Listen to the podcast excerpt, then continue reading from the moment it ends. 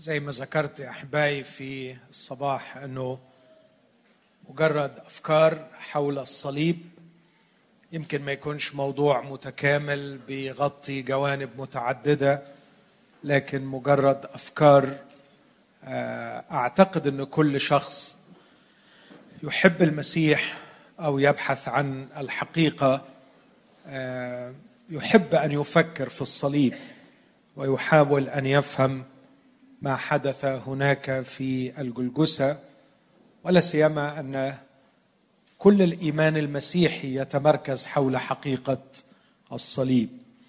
منذ فجر المسيحية كل المبشرين كل رسل المسيح لم يعزموا أن يعرفوا شيئا إلا يسوع وإياه مصلوبا. وكما ذكرت أؤكد صحيح المسيحية بدأت بالقيامة لكن القيامة لا معنى لها ولا قيمة لها إلا لأن المسيح قد مات. فالمسيح مات على الصليب. هذا الذي كان لابد في النهاية أن يصل به إلى القيامة لأنه فعل اختياري هو قصد أن يؤديه وكانت القيامة برهان نجاح عمل الصليب. الجوانب اللي ممكن نتكلم فيها أو نفكر فيها عن الصليب جوانب متعددة. لكن على الأقل هناك الجانب الكفاري في الصليب. وده هنحاول نقف عنده شوية. ثم جانب الإحياء فالصليب فيه حياة فيه إحياء. وأيضا الجانب الانتصاري. ففي الصليب كانت هناك معركة والمسيح قد انتصر في الصليب. يمكن الليلة اتوقف بعض الشيء عند الجانب الكفاري في صليب المسيح. كلمة الكفارة تكررت في العهد الجديد عدة مرات. استعملها الرسول يوحنا واستعملها الرسول بولس وهنحاول نقف عندها آه، بعض الوقت. أستأذنكم نقف وإحنا بنسمع جزء من رسالة يوحنا الأولى الأصحاح الرابع. يوحنا الأولى أربعة أبدأ من عدد سبعة.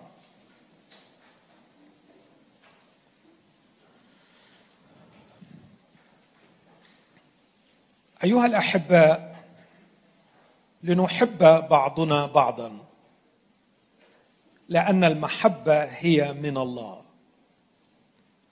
وكل من يحب فقد ولد من الله ويعرف الله. ومن لا يحب لم يعرف الله لأن الله محبة. بهذا أظهرت محبة الله فينا أن الله قد أرسل ابنه الوحيد إلى العالم لكي نحيا به. ده الجانب اللي بأشير إليه أن في الصليب هناك حياة بس ده مش هنتكلم عنه الليلة. لكن عدد عشرة بيقول في هذا هي المحبة. ليس أننا نحن أحببنا الله كما يوصي الناموس تحب الرب إلهك لكن للأسف فشلنا ولم نطع الناموس. في هذا هي المحبة ليس أننا نحن أحببنا الله بل أنه هو أحبنا وأرسل ابنه كفارة لخطايانا. أيها الأحباء إن كان الله قد أحبنا هكذا. ينبغي لنا أيضا أن يحب بعضنا بعضا. الله لم ينظره أحد قط. إن أحب بعضنا بعضا فالله يثبت فينا ومحبته قد تكملت فينا. بهذا نعرف أننا نثبت فيه وهو فينا أنه قد أعطانا من روحه. ونحن قد نظرنا ونشهد أن الآب قد أرسل الابن مخلصا للعالم. من اعترف أن يسوع هو ابن الله فالله يثبت فيه وهو في الله ونحن قد عرفنا وصدقنا المحبة التي لله فينا. الله محبة. ومن يثبت في المحبة يثبت في الله والله فيه. بهذا تكملت المحبة فينا أن يكون لنا ثقة في يوم الدين لأنه كما هو في هذا العالم هكذا نحن أيضا. لا خوف في المحبة بل المحبة الكاملة تطرح الخوف إلى خارج لأن الخوف له عذاب. وأما من خاف فلم يتكمل في المحبة. نحن نحبه لأنه هو أحبنا اولا. إن قال أحد أني أحب الله وأبغض أخاه فهو كاذب لأن من لا يحب أخاه الذي أبصره. كيف يقدر أن يحب الله الذي لم يبصره؟ ولنا هذه الوصية منه أن من يحب الله يحب أخاه أيضا. آمين. هذه هي كلمة الرب.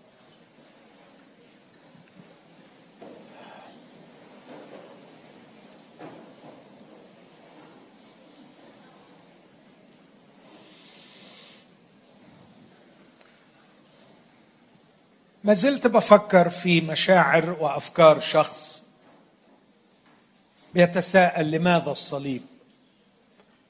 ولماذا نعتز ونفتخر ونفرح ونبني إيماننا على صليب ربنا يسوع المسيح. لماذا الصليب؟ أعتقد حري بمن يسأل هذا السؤال أن يفكر في أمرين. الأمر الأول أنه لو كان للبشر حرية تأليف ديانة فمن المستحيل أن مؤلفي ديانة ما يجعلوا ديانتهم تتمركز وتتأسس وتبنى على شخص قد صلب. أعتقد منطقيا ونفسيا إذا حدث لقائد ديني أنه تم القبض عليه ومات مصلوبا فليس من المنطق اطلاقا ولا من المستساغ نفسيا أن أتباع هذا القائد إذا أرادوا أن يفتخروا به ويمجدوه ويكرزوا به فأنهم يقدموه للعالم على أنه قد صلب. بل أكثر من هذا يجعلوا من صليبه حجر الأساس ويجعلوا من صليبه وسيلة الخلاص. ويجعلوا من صليبه مادة الكرازة التي يكرز بها في كل مكان حتى أن بولس يؤكد قائلا لم أعزم أن أعرف شيئا بينكم إلا يسوع وإياه مصلوبا. وعندما كان يعاتب الإخوة في غلاطيا كان يفكرهم بخلاصة الكرازة بخلاصة زيارته لهم بخلاصة تعليمه معهم. فقال أنتم الذين رسم أمام عيونكم يسوع المسيح مصلوبا. فمن الواضح أن بولس في غلطيا كان يتحدث كثيرا كان مشغولا بعمق بالصليب حتى أن الإخوة كلهم كان الانطباع السائد بعد زيارته أن المسيح قد رسم أمام عيونهم مصلوبا. تاني أقول لولا أن الكتاب المقدس يعلن هذا ولولا أن هناك اختبار حقيقي مغير مرتبط بالصليب ولولا أن هناك معجزة حقيقية قد تمت في حياة هؤلاء التلاميذ غيرت حياتهم مرتبطة بالصليب ما كانوا جعلوا الصليب موضوع كرازتهم وأساس إيمانهم. منطقيا ونفسيا من المستحيل لبشر لو كانت لديهم الحرية أن يؤلفوا ديانة أن يؤلفوا ديانة تتمركز حول الصليب. فأرجو من الشخص الذي يفكر أن يفكر في هذا الأمر. والاستنتاج البسيط المنطقي أكيد في سر في الصليب أكيد في حاجة عميقة في الصليب والمفروض إنه يحاول أن يبحث عنها. الأمر الثاني اللي مفروض يفكر فيه هو السياق التاريخي والثقافي الذي حدث فيه الصليب. الصليب حدث في سياق غريب للغاية. حدث في سياق يهودي روماني يوناني. فالمسيحية نشأت في حضن اليهودية. وحتى كانت كلمات الرب لتلاميذه أن يكونوا له شهودا اولا في أورشليم وفي اليهودية. وكان الصليب بالنسبة لليهود لعنة فالمعلق على خشبة ملعون. فالسياق التاريخي والثقافي كان غريبا أن يكون أساس الكرازة فيه هو الصليب. في إطار يهودي لكن كانت اليهودية محتلة وتحت سيادة الإمبراطورية الرومانية. وبالنسبة للإمبراطورية الرومانية الصليب عار ما بعده عار خزي وخجل حتى أن المواطن الروماني مهما كانت جرائمه لا يمكن أن يحكم عليه بالإعدام صلبا لأن الصلب إهانة وإذلال للمواطن الروماني. فكان يعدم بأي طريقة إلا أنه لا يصلب. لذلك يقال أن الرسولان العظيمين بولس وبطرس استشهد تقريبا في نفس الوقت في نفس المكان. بطرس مات مصلوبا لكن بولس قطعت رأسه بالسيف لأنه كان يحمل الجنسية الرومانية. لكن أيضا هذا العمل تم في سياق ثقافي يوناني حيث كانت الفلسفة اليونانية هي التي تسود على العالم الغربي والعالم الشرقي. كانت كانت الإسكندرية في الشرق وأثينا في الغرب وطرطوس. آه، كل هذه البقاع كانت مدارس للفلسفة اليونانية. والفلسفة اليونانية ترى أن الكرازة بمسيح مصلوب هي جهالة شيء من الحماقة. أن تتكلم عن شخص يموت مصلوبا هو الحل أو هو المخلص. اذا حاول تتخيل معي الكارز المسيحي في القرن الأول الميلادي. يخرج ليكرز بين اليهود تحت السيادة الرومانية في ثقافة يونانية. وليس لديه موضوع يقدمه إلا المسيح وإياه مصلوبا. كيف لشخص يريد أن كرازته تقبل؟ وان بشارته تؤثر؟ كيف لشخص يدعو الناس للاقتناع بفكرة هي مستهجنة مرفوضة على كل المحاور على كل المستويات؟ على سبيل المثال يدعون الناس اليهود للبركة من خلال يسوع المسيح. يدعونهم للبركة. تعالوا لكي تنالوا هذه البركة في هذا الشخص. على أن هذا الشخص مات على الصليب الذي هو بالنسبة لهم لعنة. فكيف لمن مات من وجهة نظرهم تحت لعنة يكون هو سبب البركة؟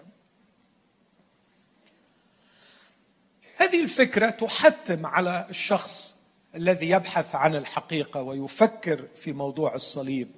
تحتم عليه أن يستنتج إنه لا يمكن أن تكون فكرة الصليب اختراعا بشريا. لا يمكن يكونوا المسيحيين هم اللي ألفوها وكرزوا بها الحقيقة لو كان لدينا رفاهية التأليف كما لدى كثيرين لكنا ألفنا شيئا مختلفا تماما. كنا صنعنا شيئا يدعو للفخر شيء يدعو للقوة. كنا ندعو أكيد مش للصليب. لكن لماذا كل ترانيمنا تدور حول الصليب؟ لماذا قلوبنا لا تتحرك في أعماقنا إلا عندما نسمع عن قصة المصلوب من أجلنا؟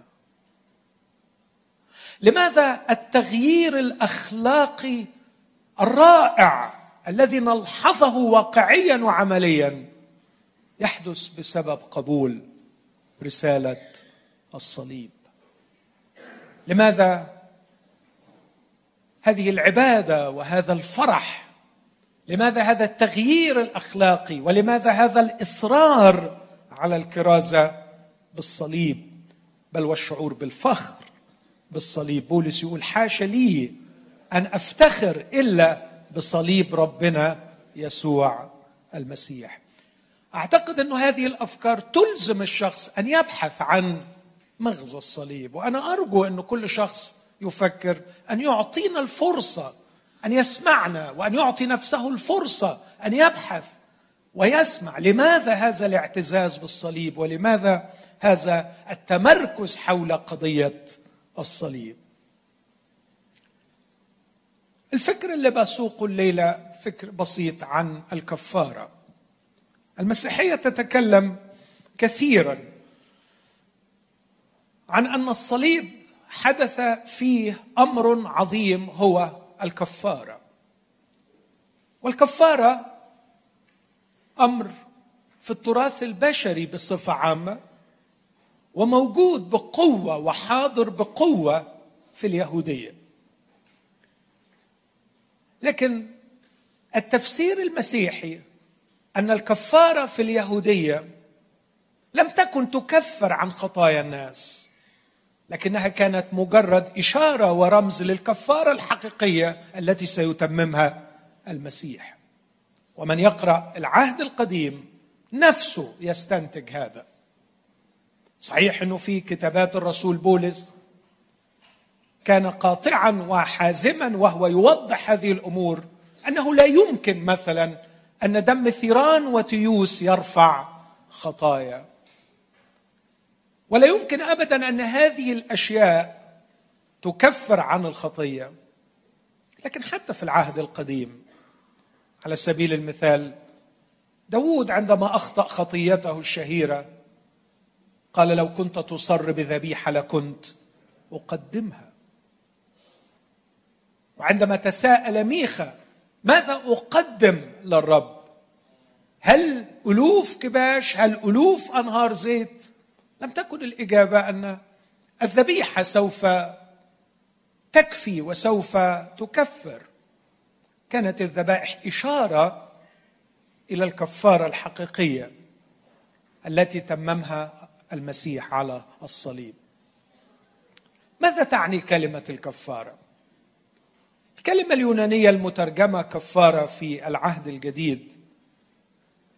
حدث عليها اختلاف كبير في ترجمتها. ترجمت بطريقتين atonement propitiation وفي المرتين تعني أن يكون الله متوافقا مع ذاته. أن يكون الله متسقا مع ذاته وهو يغفر الخطايا.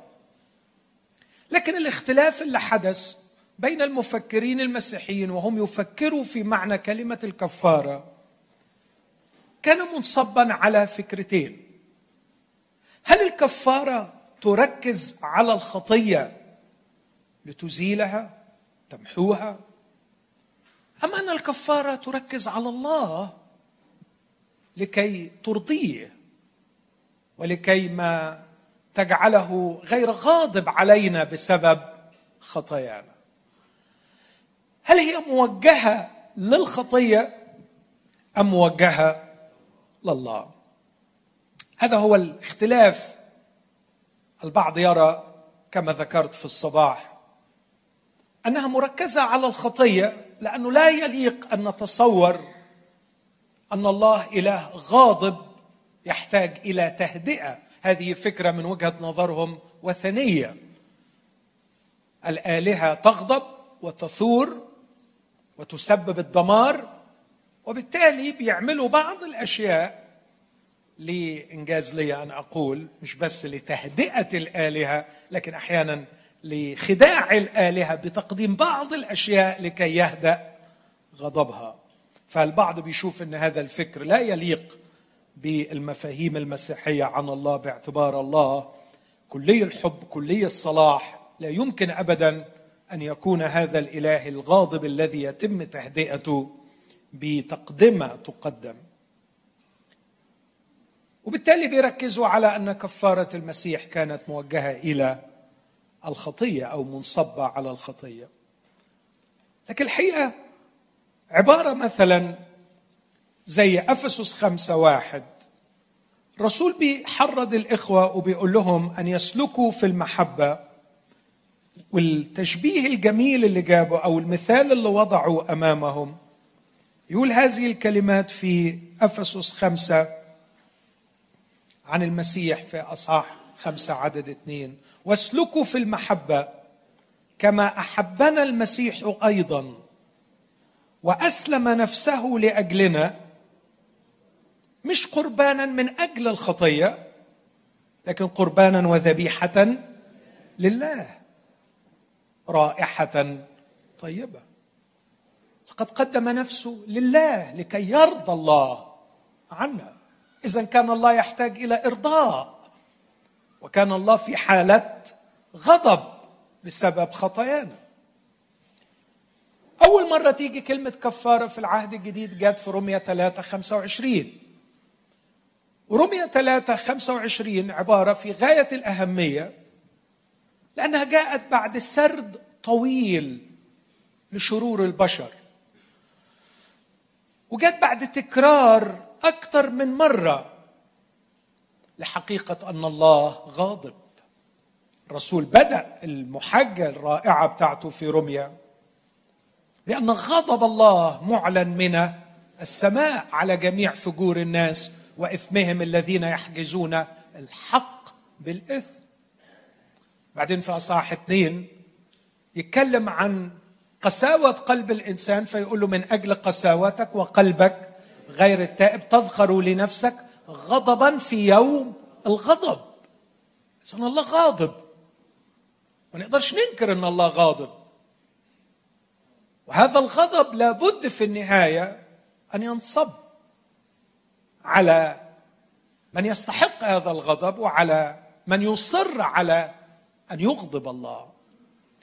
لكن يوصل الرسول وهو يؤكد أننا نستحق غضب الله بمحاجة منطقية مقنعة. يقول لكي يستد كل فم ويصير كل العالم تحت قصاص من الله. بعدين يقدم الحل في رومية 3 21 أما الآن فقد ظهر بر الله بدون الناموس مشهودا له من الناموس والأنبياء بر الله بالإيمان بيسوع المسيح إلى كل وعلى كل الذين يؤمنون لأنه لا فرق. لغاية ما نوصل لعدد 25 يقول عن نرجع ل 24 متبررين مجانا بنعمته بالفداء الذي بيسوع المسيح وبعدين يقول عن يسوع المسيح هذه العبارة الذي قدمه الله كفارة.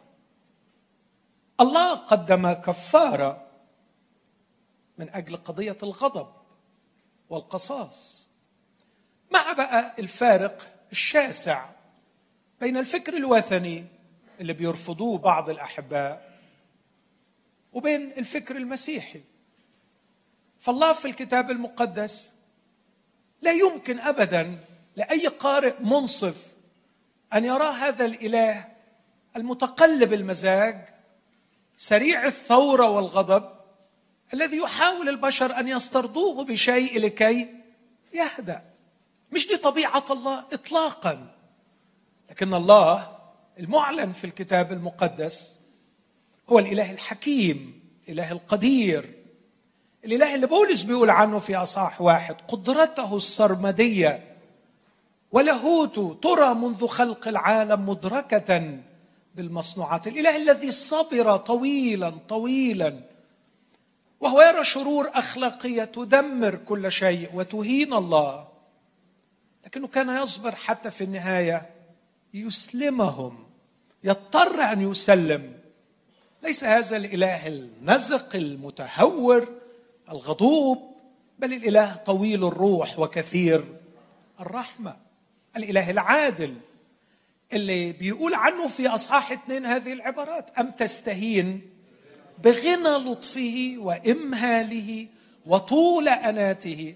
فاللي خايفين على إنه فكرة الكفارة كإرضاء لله وكتعامل مع غضب الله علينا بسبب خطايانا. عليهم اولا أن يراجعوا صورة الله في العهد الجديد وفي العهد القديم صورة الله في الكتاب المقدس التي تختلف اختلافا شاسعا عن صورة الآلهة الوثنية. إله طويل الروح إمهال ولطف وطول أنات. وكثير علقت على هذه الثلاثية الجميلة غنى لطفه وامهاله وطول أناته في تعامله مع الخطاة هنا مش مع الأبرار. غنى اللطف يعطيهم ما لا يستحقون من إحسانات. والإمهال لا يعطيهم ما يستحقونه من عقوبات. وطول الأنات الصبر الطويل في العطاء والصبر الطويل في الإمهال. فهو لم يجازي البشر بحسب ما يستحقون ولم يمنع احساناته ومراحمه لأنهم لا يستحقون. لكن كان غنيا في اللطف كان ممهلا في القضاء وكان طويل الأنات في اللطف وفي الإمهال. لكن الأمر الآخر الذي يجعل الله في المسيحية يختلف كل الاختلاف وبالتالي الكفارة في المسيحية تختلف. إنه في كل التاريخ البشري كان الإنسان هو الذي يقدم الكفارة لله لكن الأعجوبة في المسيحية كما قرأنا الذي قدمه الله. الله هو الذي قدم الكفارة. اذا لا داعي من الخوف أو التردد. وإحنا بنقول أن المسيح مات ككفارة للتعامل مع غضب الله. للتعامل مع عدل الله للتعامل مع إله قدوس غاضب بسبب خطايانا. الله في الكتاب المقدس إله قدوس نار آكلة والخطية شر موجه إليه ولابد أن يغضب وكانت الكفارة للتعامل مع هذا الغضب. لكن الكفاره ليست فقط تعمل تجاه الخطية لكن تعمل تجاه الله. وده يخليني أسأل السؤال إيه اللي عملته تجاه الله؟ ماذا فعلت الكفارة بالنسبة لله؟ زي ما قلت لا أدعي أني فاهم كل اللي ممكن نفهمه إيه اللي حصل هناك. لكن لو وقفنا عند حدود الإعلان الإلهي أعتقد أن لينا تعاليم كثيرة. الجزء اللي قدامنا أنا ما عدتش الحقيقة بس لو اللي عايز يعد هيزهق من كتر العد. تكرار كلمة المحبة في الجزء اللي إحنا قريناه. ابتداء من عدد سبعة ولغاية نهاية الأصحاح 21 الكلمة التي تتكرر بكثرة شديدة في صيغ مختلفة هي كلمة المحبة. وده خلينا أقول إذا حبيت أوصف الصليب لشخص عمره ما سمع عنه إذا سألني طب من منظورك المسيحي إيه هو الصليب؟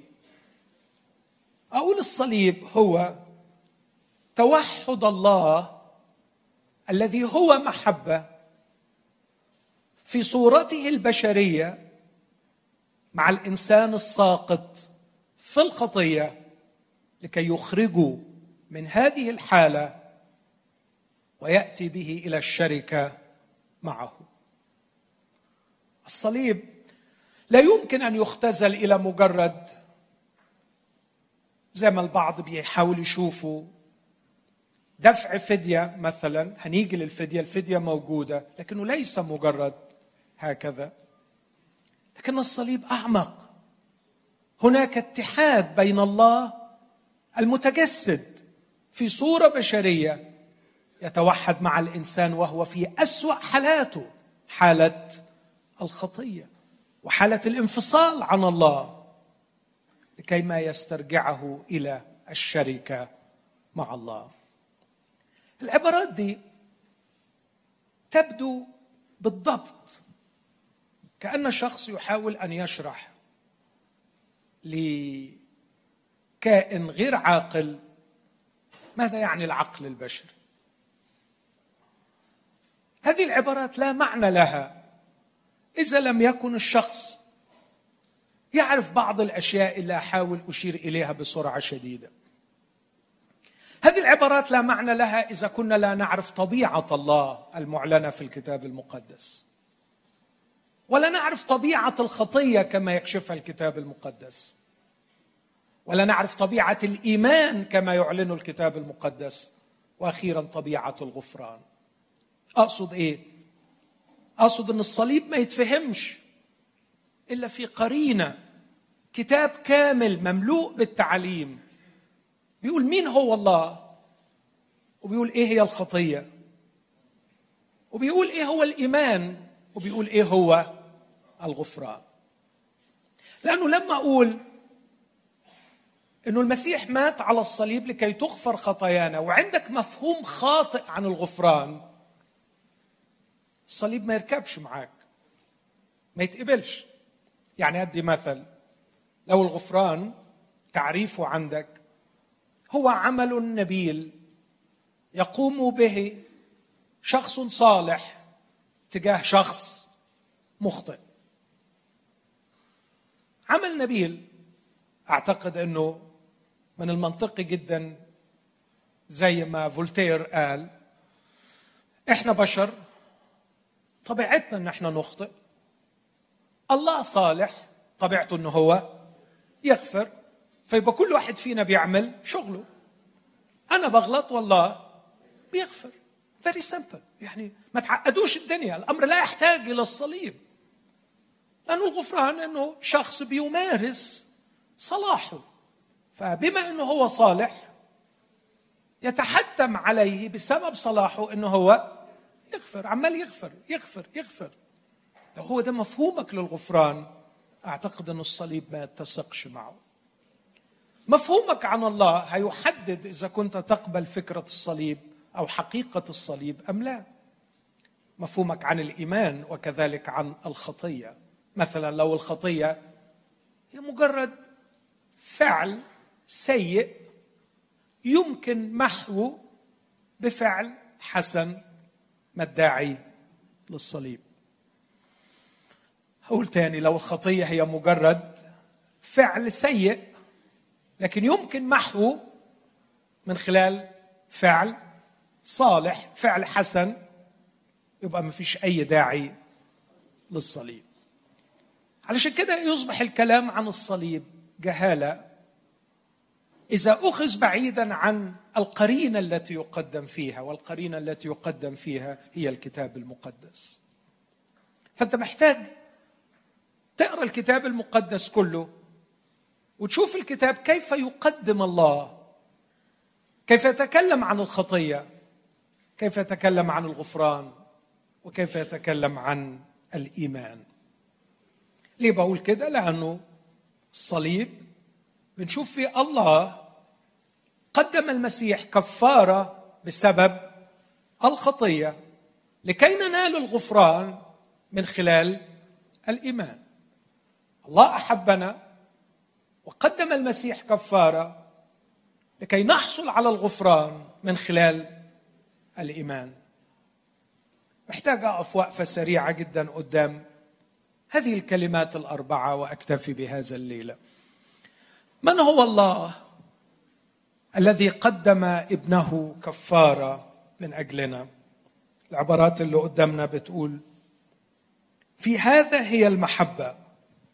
ليس أننا نحن أحببنا الله بل أنه هو أحبنا وأرسل ابنه كفارة لخطايانا. لاحظ رومية 3 25 قدمه الله.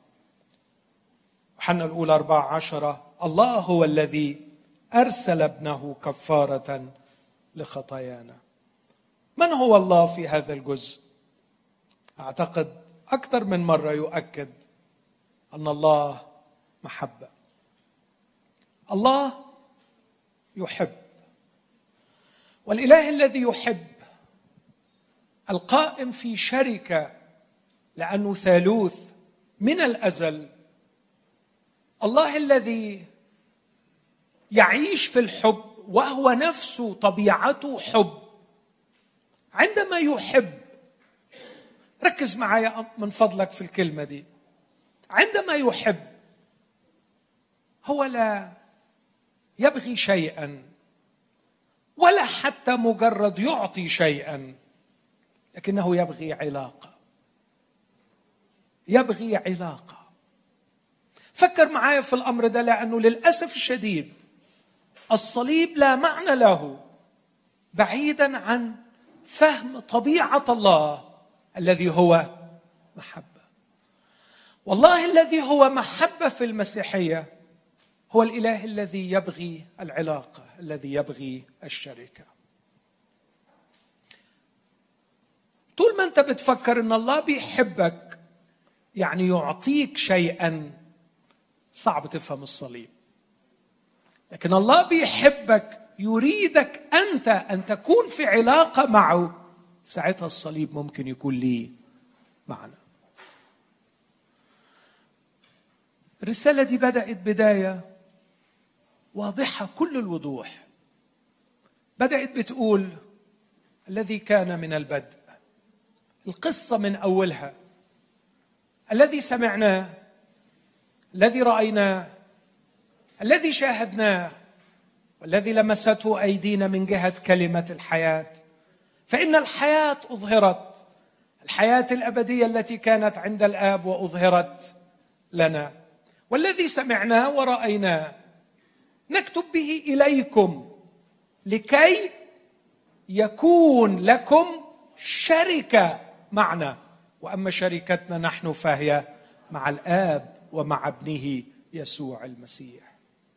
الله قائم في الأزل في وضع خاص جدا من الحب العميق بين أقانيم الثلاثة وهو يبغي بكل قلبه أن يدعو الإنسان لكي يكون شريكا في طبيعة الله نصير شركاء الطبيعة الإلهية. وليس فقط نكون شركاء في الطبيعة الإلهية بأن يكون لنا نفس الحب. لكن شركاء أيضا في هذه الدائرة من الشركة مع الآب ومع ابنه يسوع المسيح. الله يدعونا لعلاقة خاصة جدا معه. لكن هذه العلاقة هذا القصد المبارك هذا الوضع الذي يبغيه الله والذي تحتم طبيعته التي هي محبة. هذا الوضع يصطدم بشدة بمصيبة كبرى لا يمكن معها ابدا أن يحقق قصده هي مشكلة الخطيه ليس لأن الخطيه فعل أخلاقي رديء لكن لأن الخطيه في جوهرها تتصادم بعنف مع الشركة والوحدة التي يعيش فيها الله. الخطية هي التمركز حول الذات. الخطية هي الدوران حول الذات. الخطية هي إني أستقل وأنفصل وأستغل الآخرين وأستغل ما حولي لكي يدور حولي. الخطية سرطان خبيث. لا يمكن في وجود الخطية توجد المحبة. فإذا كان الله محبة وإذا كان يريد أن يدعو الإنسان للشركة معه والإنسان سقط في الخطية لابد اولا من إبطال هذا السرطان إبطال الخطية. لكي ما يخرج الإنسان من هذه الحالة فيصبح مهيئا للعودة إلى الشركة مع الله. والاندماج في هذا المجتمع الأزلي مجتمع المحبة. لو فهمنا الفكرة دي. أن الله في مجتمع والله يريد أن يدعو الإنسان إلى هذا المجتمع. أعتقد إنه ممكن الأعداد دي تتفهم بشكل أقوى ويبقى ليها طعم ألذ ونحن نقرأها. أيها الأحباء إن كان الله قد أحبنا هكذا بأنه أرسل ابنه كفارة لخطايانا. هكذا ينبغي لنا أيضا أن يحب بعضنا بعضا. بعدين يقول في عدد 12 عبارة تفكرنا بيوحنا واحد. الله لم ينظره أحد قط. تفكرنا بيوحنا واحد 18 الله لم يره أحد قط. بس هناك يقول الابن الوحيد الذي هو في حضن الآب هو خبر. هنا بيقول حاجة كأنها البديل. الذي نتج على الأرض الآن بعد صعود المسيح إلى السماء. إيه اللي بيحل محل المسيح المتجسد اللي بيظهر طبيعة الله الذي لم يره أحد قط. غريب جدا أن نحب بعضنا بعضا. إن أحب بعضنا بعضا سيكون هناك التجسد سيكون هناك الإعلان للطبيعة الإلهية على الأرض. الكلمة صار جسدا وحل بيننا ورأينا مجده مجدا كما لوحيد من الآب. الله لم يره أحد قط الابن الوحيد الذي هو في حضن الآب هو خبر. هذا حدث منذ ألفي عام والطبيعة الإلهية التي هي المحبة صارت معروفة ومكشوفة بسبب وجود يسوع المسيح على الأرض. الآن هناك أمر يواصل هذه الرسالة الإلهية. أن الله يثبت فينا. كلمة يثبت فينا لا تعني الثبات لكن السكنة دويل الله يسكن فينا يستقر فينا يظهر بيننا. يمكن الالتقاء به من خلالنا. الله يثبت فينا. ومحبته قد جميل التعبير جميل التعبير. تكملت فينا. الله يحبنا ونحن نحب بعضنا بعضا. فنحب الله الذي أحبنا وتدور دائرة المحبة. ونعود إلى مجتمع المحبة الذي قصده الله. في هذا المجتمع حيث دورة المحبة تكتمل في هذا المجتمع تماما كما كان في الأزل. الآب يحب الإبن والإبن يحب الآب. والروح القدس يحمل طيارات المحبة بين الآب والإبن فهو روح المحبة. في هذا الجو الرائع الذي لا توجد فيه قط أي أنانية أو استقلالية. هذا الجو البديع يريد الله أن يدعونا إليه وأن نتحد به. لكن الخطية تأخذني بعيدا عن هذا الجو. الخطية لا تجعلني أفكر في الآخر. الخطية تجعلني أدور حول نفسي. أفكر في نفسي وأدور حول نفسي.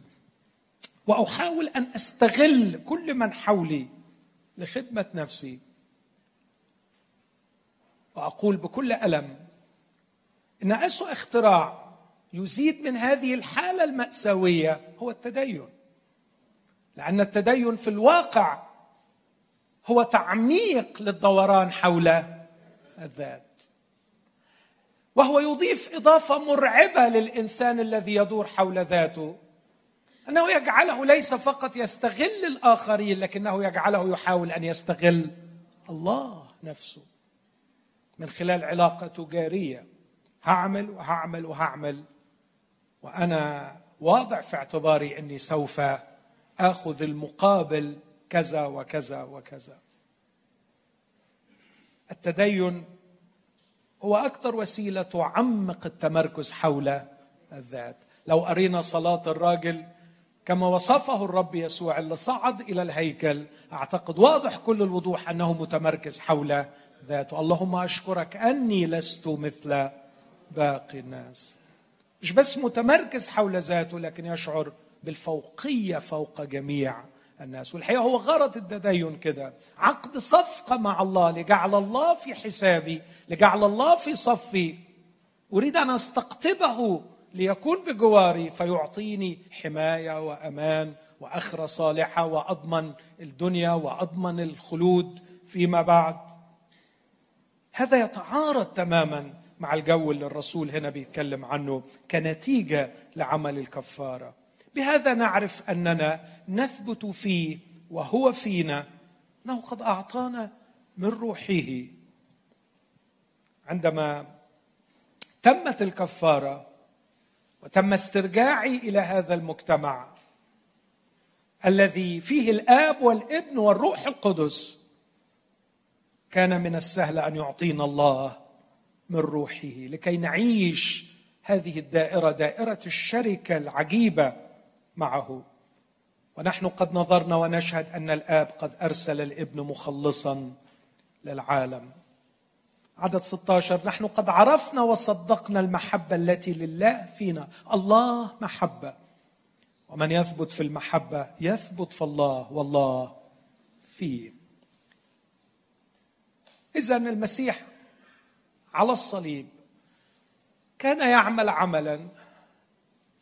لا أعرف ال mechanism بتاعته لكن أعرف أنه كان يبطل الخطية بذبيحة نفسه.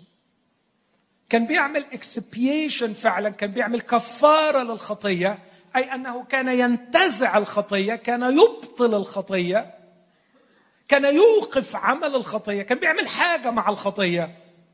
أنا مش قادر أستوعب الميكانيزم حصلت إزاي لكن أقدر أختبر أثرها في نفسي. اختبر أثرها في نفسي عندما أجد نفسي فعلا أكف عن الدوران حول نفسي. وأجد نفسي فعلا مرتبط بالله وأصدق المحبة وأعيش في جو المحبة وألاقي نفسي عارف أحب أخي. إن أحب بعضنا بعضا الله يثبت فينا ونحن في الله. بهذا تكملت محبة الله فينا. هذا ما حدث في الصليب.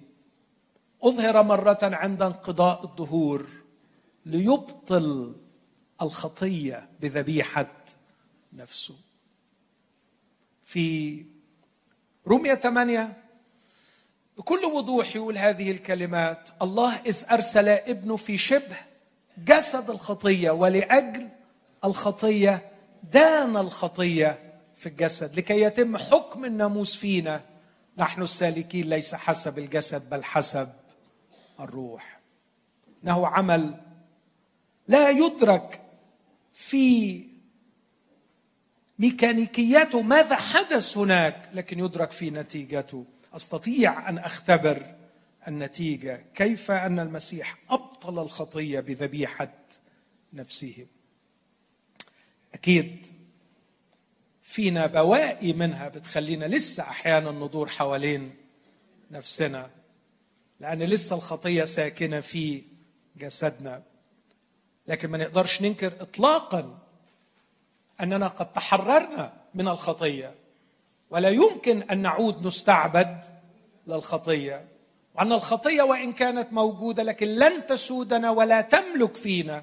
وإذا كانت الخطية مالكة وتسود فهناك علامة استفهام كبرى حول ارتباط هذا الشخص بيسوع الذي مات على الصليب. لأن المسيح بموته على الصليب أبطل الخطية بذبيحة نفسه. أكيد في زوان وحنطة في ملكوت الله. لكن الأسبوع الماضي كنت في بلد صعب زيادة شوية وكنت بشوف كم الدمار؟ صوت القنابل الذي لا يتوقف لحظة والقذائف والعنف والكره والقتل والموت. في نفس الوقت بشوف الإخوة المؤمنين.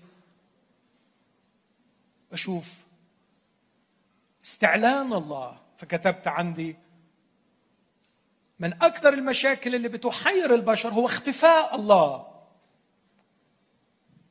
فكنت بشوف الله مختفي في هذا الظلم والقتل والعنف اللي بيسود. في نفس الوقت وسط مجتمع المؤمنين كنت أرى الله معلنا بشكل غير عادي. فعلا لدرجة كانت مذهلة كانت تلفت نظري. ما, ما هذا الحب؟ ما هذه المحبة التي تسود بين هؤلاء البشر؟ كيف أن هؤلاء وأولئك يوجدون في بقعة جغرافية واحدة ومن ثقافة واحدة؟ الله معلن. لقد حدثت حرية من الخطية. وإذا لم تكن هناك حرية من الخطية هناك شك كبير في حقيقة اختبار كفارة المسيح. إن كفارة المسيح أساسا كان المسيح يبطل الخطية بذبيحة. نفسه لكي يحررني ويعتقني. ناموس روح الحياة في المسيح يسوع أعتقني من ناموس الخطية. والموت لكي أستطيع أن أحب أخي وأخرج من ذاتي وأتجه نحو الآخرين وأتجه نحو الله بشركة حقيقية معه. يصبح إلهي هو شوقي وأصبح دائما منجذب للعلاقة معه. ولست الذي يهرب منه أو يحاول أن يسترضيه ويرشيه لكي يستقطبه إلى صفه. طبيعة الله المعلن في المسيحية تتسق مع فكرة الصليب. إذا كان الصليب هو أن الله يتوحد مع الإنسان حيث هو ليخرجه ويرفعه إلى حيث ما يكون الله. أعتقد أنه ده كلام ملوش أي معنى لو كان الله في نظرنا. هو الإله الواحد وحدانية مطلقة المنعزل الإله الذي لا يحب الخطاه لو تخيلت اله ما بيحبش الخاطي يبقى الكلام عن الصليب كلام. ملوش معنى. لكن لما تاخذ الفكر المسيحي على بعضه الله المعلن في المسيحية هو ثالوث من الأزل في مجتمع الحب من الأزل ويريد أن يشرك الإنسان في في علاقة معه يدخله إلى طبيعته يدخله إلى المجتمع اللي هو فيه. وكمان الخطية معناها في المفهوم المسيحي مش إنك بتعمل حاجة سيئة يمكن محوها بشيء حسن لكن الخطية هي الاستقلال والتمركز حول الذات. خطية في المفهوم المسيحي نتعرف عليها في تكوين ثلاثة. تبقوا مراكز جديدة مناوئة لله تكونان كالله عارفين الخير والشر. تستقل تبقى قائم بذاتك بتقرر لنفسك بتشوف لروحك انفتحت أعينهما. لا تعني ابدا أنهم كانوا عميان لكن انفتحت أعينهما أنهم لم يعودا في احتياج أن يتبع الله. لكن صار قادرين على الاستقلال عن الله استقلوا عن الله لكي يروا لأنفسهم. الخطية في المفهوم المسيحي هي حالة استقلال عن الله ودوران حول الذات. لكن الكلمة الثالثة ما هو الغفران؟ الغفران هو مش مجرد بالتسطيح إن إحنا نفهمه إنه واحد غلط والتاني بيقول له سامحتك خلاص. بحكي كتير الحكاية دي. حتى الأطفال لما يشغلوا مخهم شوية ما يقبلوش الكلام ده. مرة زمان مراتي وهي بتصلي مع الولد بالليل علشان تنيمه فلقيته بيعيط. تقول له مالك يا حبيبي؟ قال لها أنا غلطت كتير وبابا أكيد زعلان مني. قالت له معلش حبيبي يعني قول له sorry وبابا أكيد هيسامحك. فالولد بكل حزن وألم صرخ قال لها وهتنفع بإيه sorry يا ماما؟ ما أنا 100 مرة قلت sorry. هتنفع بإيه sorry؟ ما أنا 100 مرة قلت sorry. فسابته وجت قالت لي الحق ابنك في روميا سبعة تعالى شوف شوف لك حل معاه.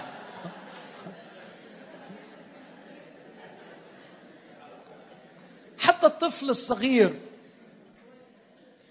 لم يقبل.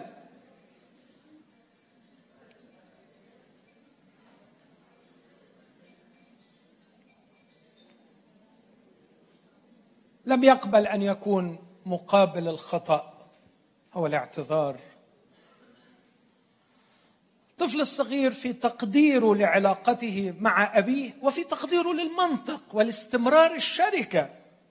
شاف إنه مش منطقي ابدا إنه أغلط واعتذر والمفروض إنه الأب يفضل يسامح. هذا ليس بغفران دي فوضى حالة من الفوضى. ده فرض واقع.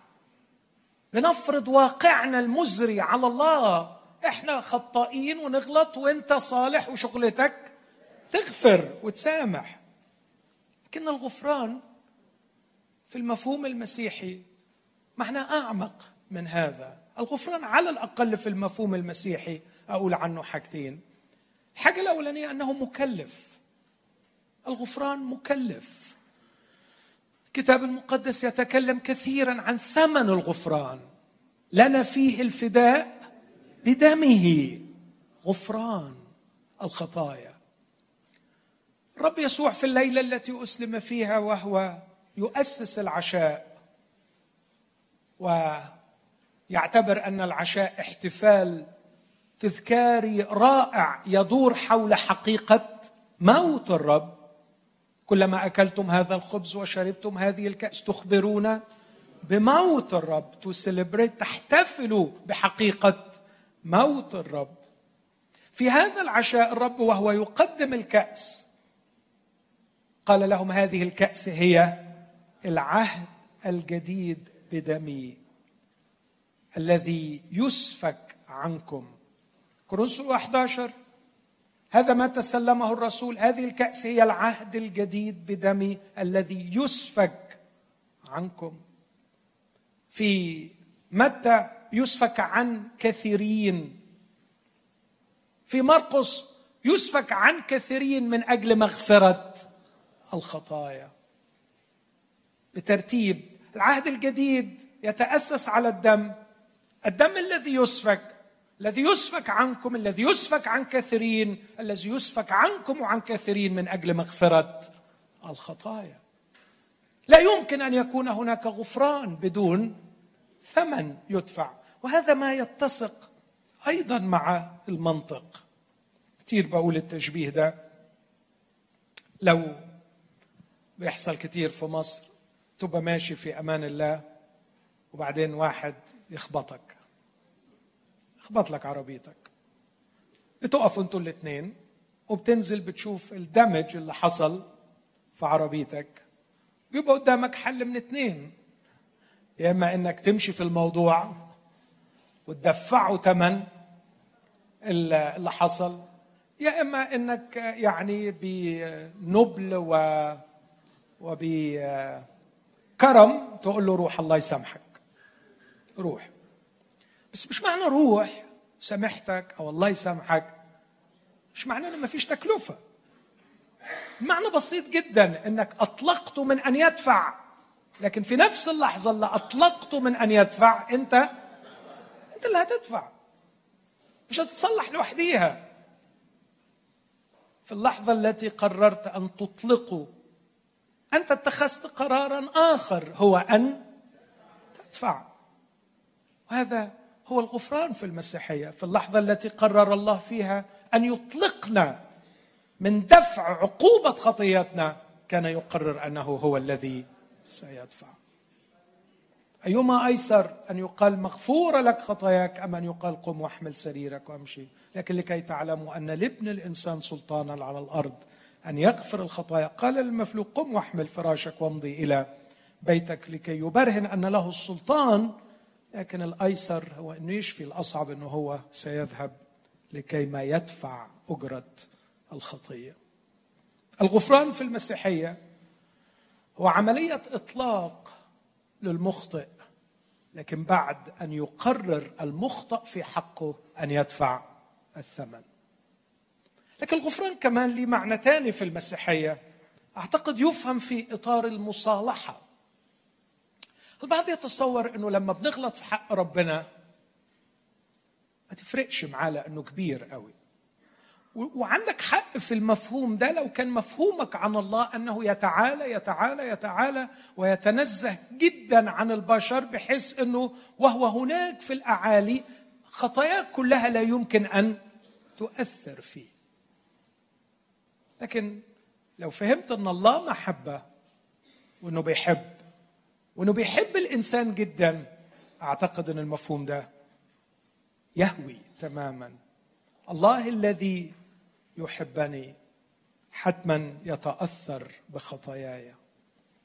وحتما يشعر بالألم عندما أخطئ في حقه. الكتاب المقدس على العكس من المفهوم بتاع تنزيه الله العالي قوي ده. لا بيقدم من البداية إله بيتوجع قوي بسبب الخطيه يعوزني الوقت أن أتكلم عنه بالصور البلاغية اللي هو استعملها. في مره من المرات سمح لواحد من أنبيائه أن يجتاز في ألم مروع مروع لا أعرف كيف استطاع هوشع أن يحتمل. هذا النوع من الألم. ولو سألنا الرب ليه يا رب بتسمح لعبدك إنه يعدي في المصيبة دي؟ يقول بس نفسي حد يحس بيا. نفسي يا هوشع تكون حاسس بيا. تحس بإله مجروح بسبب الخيانة. فعايزك تجرب الخيانة عشان تحس بيا. الإله اللي في حالة فعلا من الشعور بالإهانة الكبيرة وهو بيكلم علي الكاهن ويقول له أكرمت بنيك علي. إله مجروح موجوع. لا نستحي في المسيحية أن نتكلم عن إله مجروح وموجوع. وهو بيكلم ملاخي بيقول له روح روح وبخهم روح عاتبهم قول لهم أحببتكم روح قول لهم أنا حبيتكم. تعرفوا ردوا عليه وقالوا له إيه؟ بما أحببتنا احتقرتموني يقول الرب يشتكي من الاحتقار. يقول إن كنت أبا فأين كرامتي وإن كنت سيدا فأين هيبتي؟ لقد صور نفسه كالحبيب المجروح لقد صور نفسه كالأب المهان لقد صور نفسه كالسيد المحتقر. صور نفسه بصور كثيرة جدا. في يوم من الأيام كان بيشتكي زي ما يكون بيصرخ يقول ماذا رأيتم في من جور حتى تركتموني؟ شفتوا فيا إيه وحش؟ وبعدين يكلم السماء بقى ما بيسمعوش فيكلم السماء يقول لا ابهتي أياتها السماوات. واقشعري وتحيري جدا. شعبي عمل شرين. تركوني أنا. لازم تفهم الله المعلن في المسيحية عشان تعرف معنى الصليب عشان تعرف معنى الغفران. ما هوش الإله اللي قاعد على عرش كبير فوق ولا فرق معاه. وكل ما حد يغلط وبعدين يقدم حاجة يقول له سامحتك خلاص. لا الله في المسيحية مش كده. الله في المسيحية بيحب واللي بيحب دايما يتجرح. دايما بنقول كده يوم ما بتحب انت بتقرر انك تحط قلبك في ايد الشخص اللي انت حبيته. ممكن يطبطب عليه وممكن يكسره. والله عندما أحب البشر كان بيقرر إنه يعرض نفسه للألم وللأسف البشر كسروا له قلبه. الغفران هو إصلاح هذا الوضع. الغفران هو إعادة الوضع القديم من الحب من خلال حالة جديدة تخلق في قلب المخطئ. قبل أن يكون هناك فعلا شفاء تام في قلب الذي أخطئ في حقه. لإيجاد هذا الوضع وأن يصالح الله العالم لنفسه غير حاسب لهم خطاياهم عشان يوصل للحالة دي. كان لازم يحصل عمل. مش قادرين نفهم أبعاده بالتمام في الصليب. لكن هو ده اللي حصل في الصليب. أنه جعل الذي لم يعرف خطية خطية لاجلنا علشان يكون في إمكانية لإجراء هذا الشفاء وهذا التغيير العجيب سواء التغيير في قلب الإنسان المخطئ أو التغيير في علاقة الله الذي أخطئ في حقه وموقفه من نحو. الإنسان بحيث ما يكونش الله شاعر إنه مجبر أو يعني آه، رغما عنه يقبل هذا الوضع. لا في تغيير حدث في قلب الإنسان بهذه المصالحة المؤسسة على الصليب وأيضا في تغيير في موقف الله من نحوه آخر حاجة الإيمان. الإيمان في الكتاب المقدس ليس هو مجرد التصديق. طبعا البعض للأسف شديد جعل الإيمان أقل حتى من التصديق والترديد في المحيط بتاعنا. الإيمان حتى مش محتاج إنك تكون مقتنع بشيء. الإيمان هو أن تتبع وتردد. لكن لو خدنا حتى المفهوم الأرقى شوية الإيمان هو أن تكون مصدق معتقد تعتقد في شيء تؤمن بشيء مقتنع بشيء. لكن في المسيحية الإيمان مش كده. لأنه هذا النوع من الإيمان وهو نوع راقي لا يخلص الإنسان. إنه الاقتناع المبني على الدليل قد توفر الدليل فاقتنعت. رائع بس مش ده الإيمان اللي بيخلص الإنسان.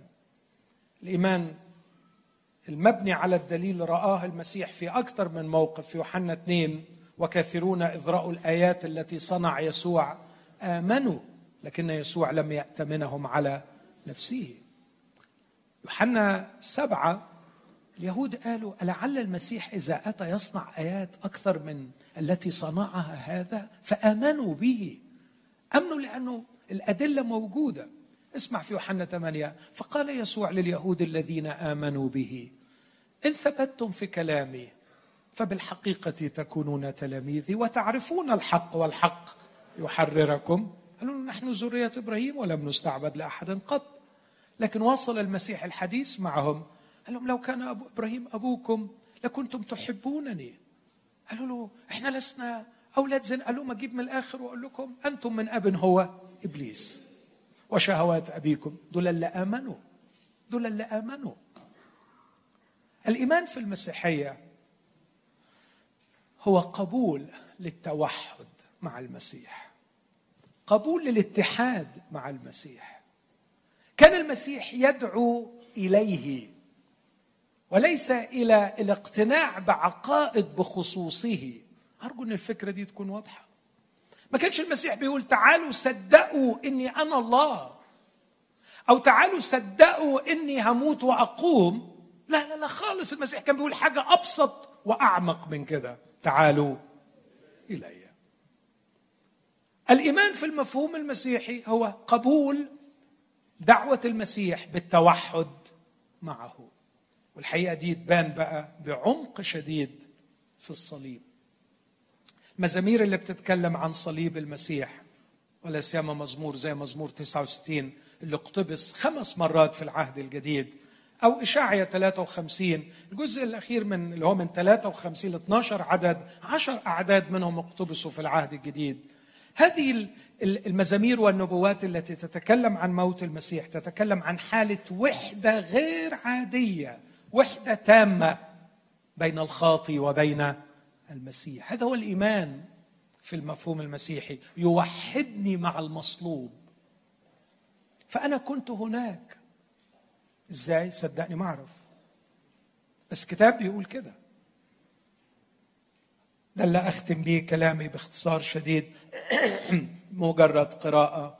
لو بصيت معايا في مزمور 69 وتشوف كيف أن المسيح هناك كان متوحدا مع كل الذين آمنوا به. مزمور 69 عدد خمسة. في خمس أدلة على أن هذا المزمور هو لغة المسيح. على سبيل المثال عدد أربعة يبغضونني بلا سبب عدد تسعة لأن غيرة بيتك أكلتني عدد تسعة أيضا تعييرات معيريك وقعت علي عدد واحد وعشرين في عطش يسقونني خلا. كل هذه أدلة على أن اللغة هنا هي لغة المسيح. بص في عدد خمسة. المسيح يقول يا الله أنت عرفت حماقتي وذنوبي عنك لم تخفى. لا يخزى بي منتظروك يا سيد رب الجنود لا يخجل بي ملتمسوك يا إله إسرائيل. لأني من أجلك احتملت العار غطى الخجل وجهي. فكر في العبارات دي. كيف لشخص مملوء بالحماقة والذنوب؟ يكلم الله بالثقة دي بيقول له لا يخزى بي منتظروك لا يخجل ملتمسوك. إزاي يعني؟ إزاي يعني؟ أو إزاي تجي له الجراءة يقول له من أجلك احتملت العار؟ فكر معايا تاني. أنتوا واخدين بالكم من اللي عايز أقوله؟ يعني واحد بيقول أنت عرفت حماقتي وذنوبي عنك لم تخف يعني الشخص اللي بيتكلم هنا شخص عنده حماقة وعنده ذنوب. وهو نفسه بيقول له ربنا لا لا يخجل بي ملتمسوك. لا يخجل بي ملتمسوك يا إله إسرائيل. لا يخزى بي منتظروك. يعني الناس اللي بيستنينك من خلالي عمرهم ما يخجلوا ولا يخزوا. وبعدين يقول له ربنا لأني من أجلك احتملت العار. إزاي من أجله وأنت بتقول حماقتي وذنوبي. إزاي حماقتك وذنوبك؟ ولا يخجل بك ملتمسو الله. التركيبة الغريبة دي ملهاش حل. غير إنه هذا الشخص قد توحد معي. أو الإيمان ربطني به. فعندما فتحت عيني بالإيمان عليه بسبب عمل روح الله في داخلي ونظرت للصليب رأيت المسيح هناك يمثلني وأنا معه واحد. ولقيته بيتكلم بلغتي وبيتكلم بلغته وبيكلم الله. بيقول له كلام عجيب فكر فيها بالطريقة دي. المسيح هناك كان يمثلني أنا. بس ما بيقولوش يا رب يا الله أنت عرفت حماقة ماهر. وذنوب ماهر عنك لم تخفى. صدقوني لو قال له كده أنا متشكر وممتن. راح بالنيابة عني وبيقول لله يا الله أنت عرفت حماقة ماهر. والذنوب ماهر عنك لم تخفى. وأنا هنا مستعده أن أدفع العقوبة التي يستحقها من غضبك على خطاياه أنا أتحملها نيابة عنه. لو كان قال كده جميله على راسي. لكن المسيح ما عملش كده. المسيح راح لله ويقول له يا الله أنت عرفت حماقتي. وده الشخص الوحيد اللي ما غلطش ولا غلطة. الخالي تماما حاش له من الحماقة. سيدي أبعد ما يكون عن الحماقة. الحماقة لها ناسها. أنت مالكش دعوة بها خالص. لكن كان هناك لا يتكلم كمحامي أو شفيع حتى لكن كان يتكلم وكأنه هو الذي فعل. هذا هو الإيمان في المفهوم المسيحي. بيخليني أنا والمسيح واحد. الإيمان في المفهوم المسيحي ليس الاقتناع بعقائد لكن التوحد مع هذا الشخص. فأسمعه يقول يا الله أنت عرفت حماقتي وذنوبي عنك لم تخفى. لكن بعد كده يتكلم باعتباره المسيح. حامل الخطايا والذنوب وليس باعتباره هو نفسه المذنب فيقول له لا يخزى بي. منتظرك ماهر مش هيخزى لأنه توحد معي من جهة خطاياه. ووثق في صليبي أنه في الصليب ستحل المشكلة وستدفع كل عقوبة الخطية وسيأتي الغفران له وهو لن يخزى لن يخزى. وأنا نفسي أقول لكل شخص وضع ثقته في يسوع المسيح المصلوب لن تخزى ابدا. لأن المسيح يقول لا يخزى بي منتظروك لا يخجل ملتمسوك يا إله إسرائيل. وبعدين يتكلم بصفته الابن بينه وبين الله يقول له لأني من أجلك احتملت العار. حدش ابدا يعني غيره يقدر يقول الكلمة دي. وهو اللي قال له تعييرات معيريك وقعت علي كان متوحدا مع الله ومتوحدا معي ومصالحا إياي مع الله. الصليب لا ندعي ابدا أننا نفهم ما حدث في ساعات الظلم إحنا بس بنشوف النتائج بتاعته بنشوف الاختبارات اللي طالعة من وراه. كيف تم هذا كله؟ قد كان الله هناك يصالح العالم لنفسه غير حاسب لهم خطاياهم. كان الله يعمل أعظم أعماله هناك. أعتقد أن الصليب لكي يفهم يحتاج أن تضعوا في قرينة من أربع أشياء. أن تعرف الله الذي هو محبة الله الذي هو ثالوث. وأن تعرف طبيعة الخطية إنها ليست مجرد فعل سيء يمكن محوه من خلال فعل. حسن. الخطية هي حالة استقلال هي مضادة تماما لطبيعة الله الذي هو المحبة. المحبة تجعل الله في شركة مع ذاته ومع الآخرين. الخطية تجعلك في تضاد وتصادم مع الآخرين وتدور حول نفسك. لذلك لابد من إبطال الخطية. لكن كمان أن تفهم معنى الغفران وأن تفهم معنى الإيمان. إذا وضعت الصليب في القرينة دي أعتقد إنه يعني it makes sense. ممكن يتفهم ممكن يتقبل إذا توضع في هذه القرينة. فلا تفصل الصليب عن بقية مفردات إيماننا المسيحي لكن افهموا في هذا الإطار. وإذا نسيت كل حاجة ما تنساش إنه الله في المسيحية الله محبة. ولذلك كان لابد من الصليب لكي يسترجعنا إلى ذاته ويجعلنا نقيم في هذه الشركة وفي هذه العلاقة. افتكر معايا إن الله في المسيحية مش غايته إنه يعطيك شيء لكن غايته في المسيحية أن يدخل في علاقة معك يدعوك لعلاقة معه. مش غرضه يعطيك حتى الأخرة الصالحة مش ده المقصود في المسيحية لكن الله في المسيحية يريد أن يدعوك إليه هو شخصيا بيقول تعالوا إلي.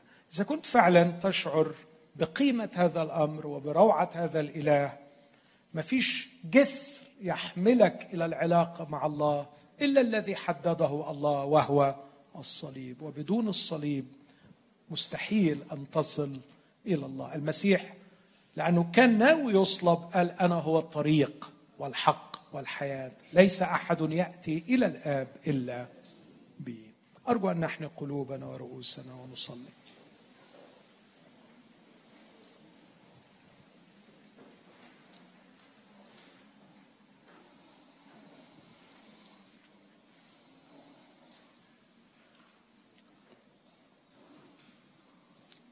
ارفع قلبك للرب في الدقيقتين دول قبل ما نرنم. وفكر فعلا في هذا الإله المحب الذي يدعونا للشركة معه.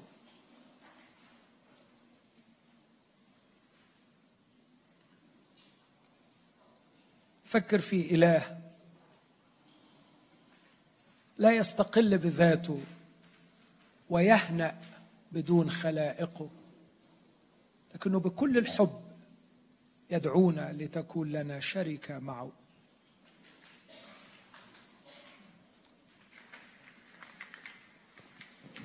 إذا كان عندك رغبة في هذه الشركة طريقك هو الصليب. هتوصل له من خلال المصلوب.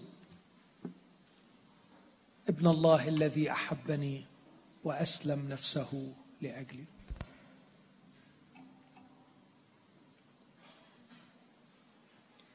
يا ريت تقول للرب أنا مش محتاج عطاياك لكني محتاجك أنت. ومشتاق فعلا مش إني آخد منك حاجة لكن أرتبط بيك.